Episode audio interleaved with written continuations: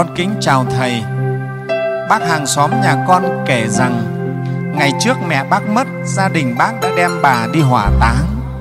Một thời gian sau có nhiều đêm, bác ngửi thấy mùi rất khét. Rồi bà về báo mộng cho bác là bà rất nóng, nên bác nghĩ rằng mình đã bất hiếu với bà.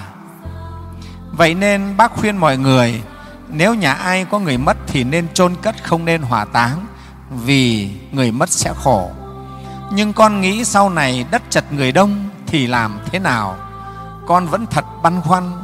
Vậy nên con xin được biết quan điểm của nhà phật trong việc này ạ. À. con xin cảm ơn thầy. Xin thầy chỉ dạy. Đấy, cái câu chuyện là vấn đề chết rồi, hỏa táng hay chôn là vấn đề khá nan giải. Kính thưa đại chúng ờ, từ xa xưa đến giờ, nhân loại chúng ta xử lý cái thân này khi mà nó tắt thở rồi đấy thì có rất nhiều hình thức. Tức là khi chúng ta chết lìa đời à, bỏ cái thân này mình gọi là báo thân thì từ xưa nay trong nhân loại có rất nhiều cách xử lý. Có dân tộc thì họ thủy táng.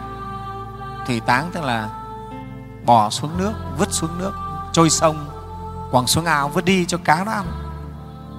Đấy là thủy táng. Dân tộc ta từ xưa đến nay thì gọi là địa táng chôn chôn xuống đất cho vào quan vào quách rồi chôn xuống đất gọi là địa táng. Thế có nơi thì họ hòa táng như ở ấn độ hòa táng. Phương tây họ cũng hòa táng rất nhiều. Thế có nơi thì họ lại điều táng hoặc là thú táng. Tức là họ quăng xác ra cho chim chóc ăn hoặc là chặt ra cho thú nó ăn. Thế có nơi thì gọi là à, không táng treo xác lên trên trên cây cái đèn giấy rồi héo hắt lên rồi tử nó tan giữa đi. Tức là rất nhiều hình thức. Nên có chỗ thì họ lại gọi là ướp xác và không chôn xuống nhưng mà ướp. À, ướp xác. Ướp rất lâu. Trong các cái mộ cổ ai cập đến giờ cái những xác ướp vẫn vẫn còn được bảo quản rất tốt. Đấy thì chúng ta thấy là còn nhiều cách nữa phải không? Nhân loại chúng ta có rất nhiều cái cách xử lý cái thân xác chúng ta khi mà chúng ta chúng ta chết. Thế ở Việt Nam mình ấy, thì từ trước đến nay thì đa phần là địa táng mình gọi là chôn xuống đất. À, cũng có một vài các dân tộc thì họ cũng có cái nghi thức táng khác. À, nhưng mà đa phần chúng ta là chôn.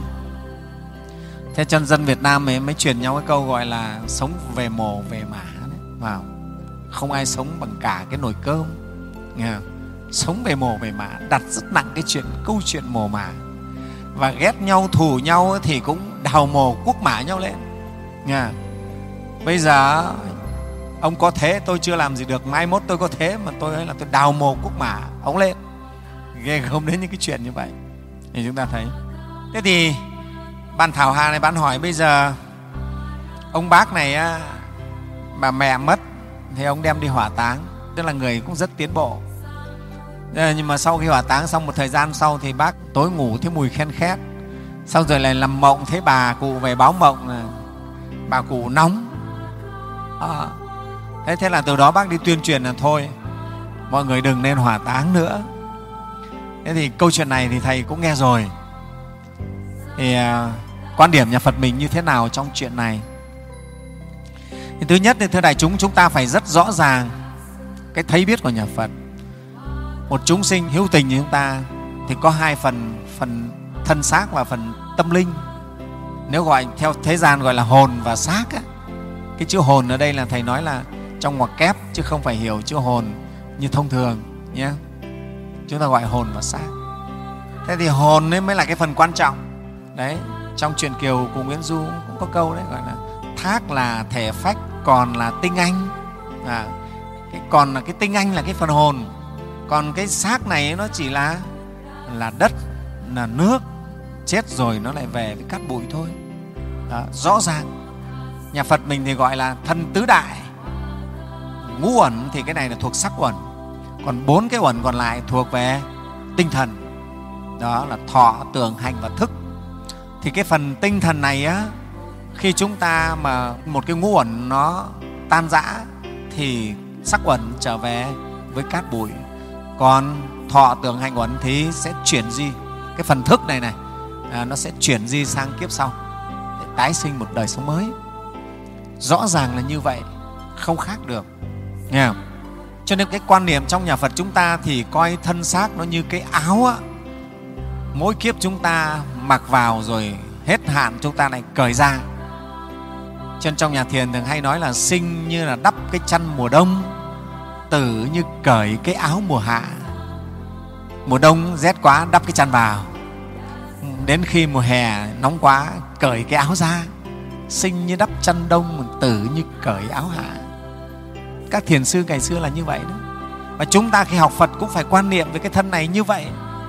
Cái thân này nó không phải là của mình, nó không phải là chính mình nó trước hết là của cha mẹ cho mình mượn đấy. Mượn máu huyết của cha mẹ à, sau đó ra đời mượn đất nước đắp vào. Cho nên toàn là đồ mượn cả. Đến lúc chết thì phải trả lại chứ. Vay thì phải trả. Cho nên thân này không phải là của mình và nó cũng không phải là chính mình. À, đến ngày hết hết hạn phải bỏ phải giả nó thôi. Đó là lẽ thật. Vâng thì chúng ta quan niệm rất rõ như vậy. Thế thì vấn đề ở đây á, khi một người mà mất, thì chúng ta xử lý như thế nào là tốt nhất? Theo cái tập tục truyền thống của dân tộc ta, từ xưa đến nay là thường đem chôn tất cả thi hài cho xuống đất hết. Nó trở thành một cái thói quen rồi, cái truyền thống rồi. Thì chúng ta cứ nghĩ chết là phải đem chôn thôi. Thế nhưng mà 10 năm lại đây thì cái việc hỏa táng bắt đầu phát triển và rất nhiều gia đình tiến bộ. Và nhiều người tiến bộ đã tự nguyện ghi di chúc cho con cháu là khi khi chết là sẽ đem đi hỏa táng. Và đi hỏa táng. Và rất nhiều gia đình hỏa táng. Và rất yên ổn chả có chuyện gì. Nhưng cũng có một vài gia đình giống như bạn thảo hà này bạn nói đấy. Nằm mộng thấy bà về kêu nóng. À, thì cái chuyện đấy có không? Thì thưa đại chúng là nó cũng có. Khi mà chúng ta giải quyết cái phần tâm linh không tốt. Wow. thì khiến cho vong linh chấp trước. Cái phần thần thức đấy họ chấp trước, họ chấp vào cái thân xác đấy.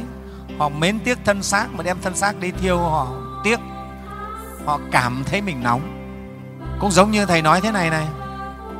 Cái đồng hồ của mình đeo đây mà nó rơi xuống đất.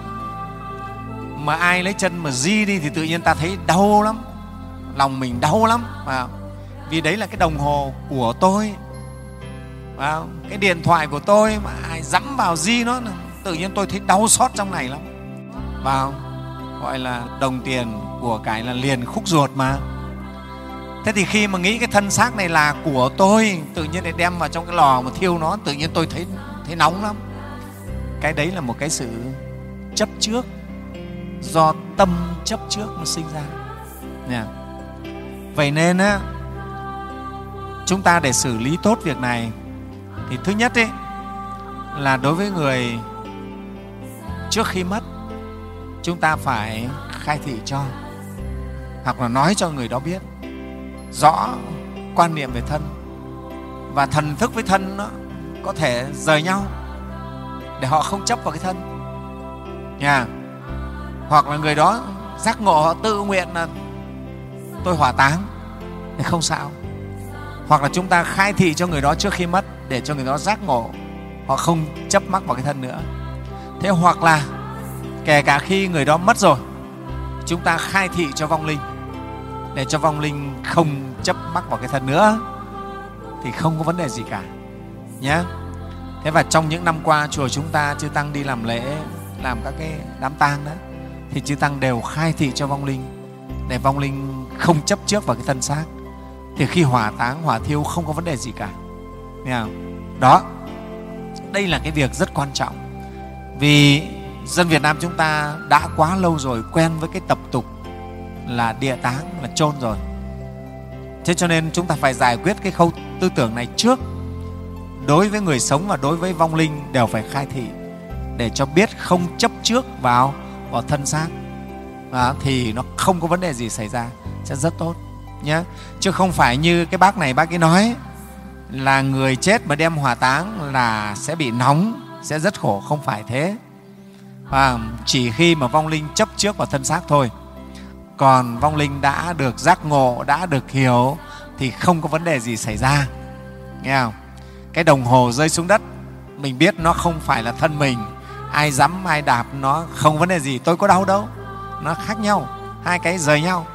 Đó thế thì ở đây bạn thảo hà, bạn lo, bạn suy nghĩ rằng bây giờ đất chật, người đông mà cứ chết là đem chôn, thì sau này lấy đất đâu mà chôn? Thế thì thưa đại chúng là cái việc hỏa táng của chúng ta là có từ lâu lắm rồi. Trước cả thời đức phật đã hỏa táng và chính đức phật của chúng ta cũng hỏa táng thôi. Ngài là bậc thế tôn cao quý như vậy mà chính ngài cũng là hỏa táng và đệ tử các vị thánh tăng sau này hầu hết đều hỏa táng hết. Ấn độ cũng thế. Chúng ta đi ấn độ là ấn độ không có một cái ngôi mộ nào cả. Người ấn độ họ hỏa táng. Wow. cái trò đấy sau đó họ giải xuống sông hằng đó. Thì chúng ta thấy thế này.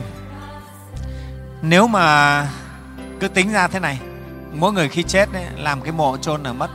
Để tính à, rẻ cũng phải là 3 mét vuông đất đúng không? Ít là 3 mét vuông đất là đắp lên là thành ba mét vuông nếu còn những người mà làm mộ kiên cố rồi đá nọ đá kia thì có khi phải hàng chục mét vuông. Một người. Thế này chúng cứ tính thử cho thầy xem. Ví dụ dân Việt Nam mình bây giờ là 90 triệu dân. Nhân với 3 mét vuông đất là ít đấy. Thầy nói là ít nhất đấy. À, sau này 90 triệu người này đều mất hết. Nhân với 3 mét vuông thành 270 triệu mét vuông. Tức là 270 km vuông quá một phần ba diện tích của cái tỉnh Bắc Ninh bây giờ. Tỉnh Bắc Ninh mình có hơn 800 km vuông thôi. Đấy. Thế mà dân chúng ta giờ là hơn 90 triệu dân rồi. Già có trẻ có à, thầy cứ nói là độ ba chục bốn chục năm nữa. Vào là chết gần hết rồi. Đó. Mất mấy trăm km vuông luôn. Cho nên bây giờ rất nhiều chính quyền địa phương là rất lo lắng cái chuyện quy hoạch cái khu nghĩa trang. Thật sự đấy, quảng ninh mình cũng là vấn đề đang lo lắng. Rất là lo lắng. Đấy, ở hạ long bây giờ là mấy cái nghĩa trang bắt đầu dần dần sẽ chặt dân. thế mà dân ta bây giờ lại cứ lo cái mồ mả xây cho to, cho đẹp nữa, lại càng chết nữa. Cho nên nói thật là người chết là lấn người sống là đúng đấy. Dân số ở nghĩa địa chỉ có tăng, không bao giờ giảm. Đúng không ở đấy chỉ có tăng thôi. Dân số ở đấy là chỉ có tăng, không có giảm mà chúng ta ở đây thì còn có khi tăng khi giảm. Nhưng mà ở nghĩa địa là chỉ có tăng mà không có giảm. Không có giảm. Thế thì chúng ta biết sẽ có ngày chúng ta không có đất ở đâu. Vài trăm năm nữa là con cháu mình hết đất. Nếu mà cứ tôn trọng mồ mả kiểu này. Thế cho nên là cái này là cái bài toán lo thật sự đấy. Mà chính quyền bây giờ là, là lo cái việc này. Đấy, rất lo. Bây giờ là là các công viên nghĩa trang mọc lên rất nhiều thế trên uh, mạng ờ, ờ, hà nội với lại phú thọ thì có mấy cái công viên nghĩa trang. Tức là rất nhiều đất để dành cho cái đấy. Bây giờ bắt đầu là là cả vấn đề. Thế thì đây là một cái suy nghĩ rất thực tế và thầy khuyến khích các phật tử chúng ta gia đình chúng ta sau này cũng nên hỏa táng. Vì thứ nhất là đức phật của chúng ta đã hỏa táng rồi.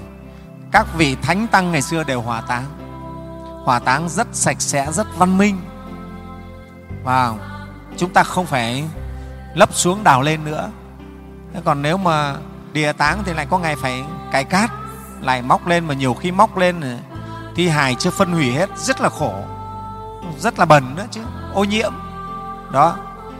Thế mà nếu chúng ta hỏa táng, có những cái lợi ích này này, khi mà chúng ta hỏa táng thì vong linh lại không chấp trước vào thân xác. Đó. Nhé cái đấy là cái rất hay. Đó, và khi hỏa táng như vậy thì vong linh dễ có cơ hội để thoát đi, siêu thoát. Còn chúng ta mà địa táng thì chúng ta xây mồ mả cho đẹp, vong linh chấp trước vào đấy lại là khó siêu thoát. Đó. Thứ nữa, cái tục và hỏa táng nó sẽ giúp cho cái người sống này, chính chúng ta này xem nhẹ cái thân này và thấy được cuộc đời nó rất là giả tạm khi đốt rồi chả còn thấy gì nữa, chỉ là nắm cho thôi. Phải không? Chúng ta thấy cuộc đời nó nhẹ. Nó nhẹ thì chúng ta đã không bị chấp mắc vào cuộc đời. Thì cái đấy nó sẽ giúp cho chúng ta khi bỏ thân dễ dễ giải thoát nữa đấy. Đó. Và một cái nữa lợi ích chính là cái việc giải quyết được đất. Và cái đất cho người còn sống. Đó. Thế cho nên chúng ta thấy đức phật của chúng ta làm cái gì cũng thế. Ngài đều là biết trước. Ngài đều là tấm gương đúng không? Chính đức phật của chúng ta là hòa táng đấy chứ. Đấy. đây chúng ta thấy không? Và đúng bây giờ là vấn đề ngài cũng giải quyết cho nhân loại. Nếu nhân loại hỏa táng như ngài thì rất nhàn. Phải không? Chả có vấn đề, chả tốn đất cát gì cả.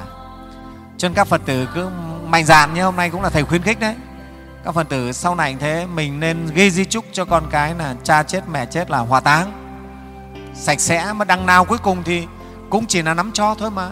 Có gì đâu có mà địa táng thì rồi cũng là sau này đào lên rồi rửa đi cho ấy rồi cũng lại chốt xuống. Đấy mà hỏa táng rất sạch sẽ rất sạch sẽ. Ở chùa mình trước đây thì thầy có có thầy kiến hải nên mẹ thầy mất cũng đem hỏa táng. Hỏa táng xong thầy mang hết cho ra biển. À, hà long thầy thả hết. Đó cái đó cũng là một cái rất tiến bộ. Nghe thế thì thầy khuyến khích các phật tử tuyên truyền à, trong nhân dân chúng ta nên hỏa táng. Và lợi ích và rất lợi ích đấy. Bản thân vong linh cũng được lợi ích. Và gia đình cũng thế rất là nhàn. À, khi mà chúng ta à, còn đi ví dụ có thờ cái hài cốt hay chôn hài cốt nó cũng không tốn nhiều đất và không nặng về cái chuyện à, hướng này hướng kia. Và rất phức tạp. Đó, nhưng mà chúng ta có cái mộ thờ hài cốt thì rất là nhàn. Đó và đặc biệt nữa là giải quyết được cái vấn đề về về đất cho người sống sau này.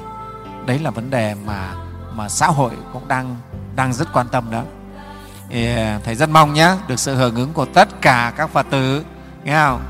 À, sẽ khuyến khích nhau ta nên hỏa táng và ta xem cái thân này rất nhẹ nhàng. Thân này cũng lại trở về với cát bụi thôi nhé.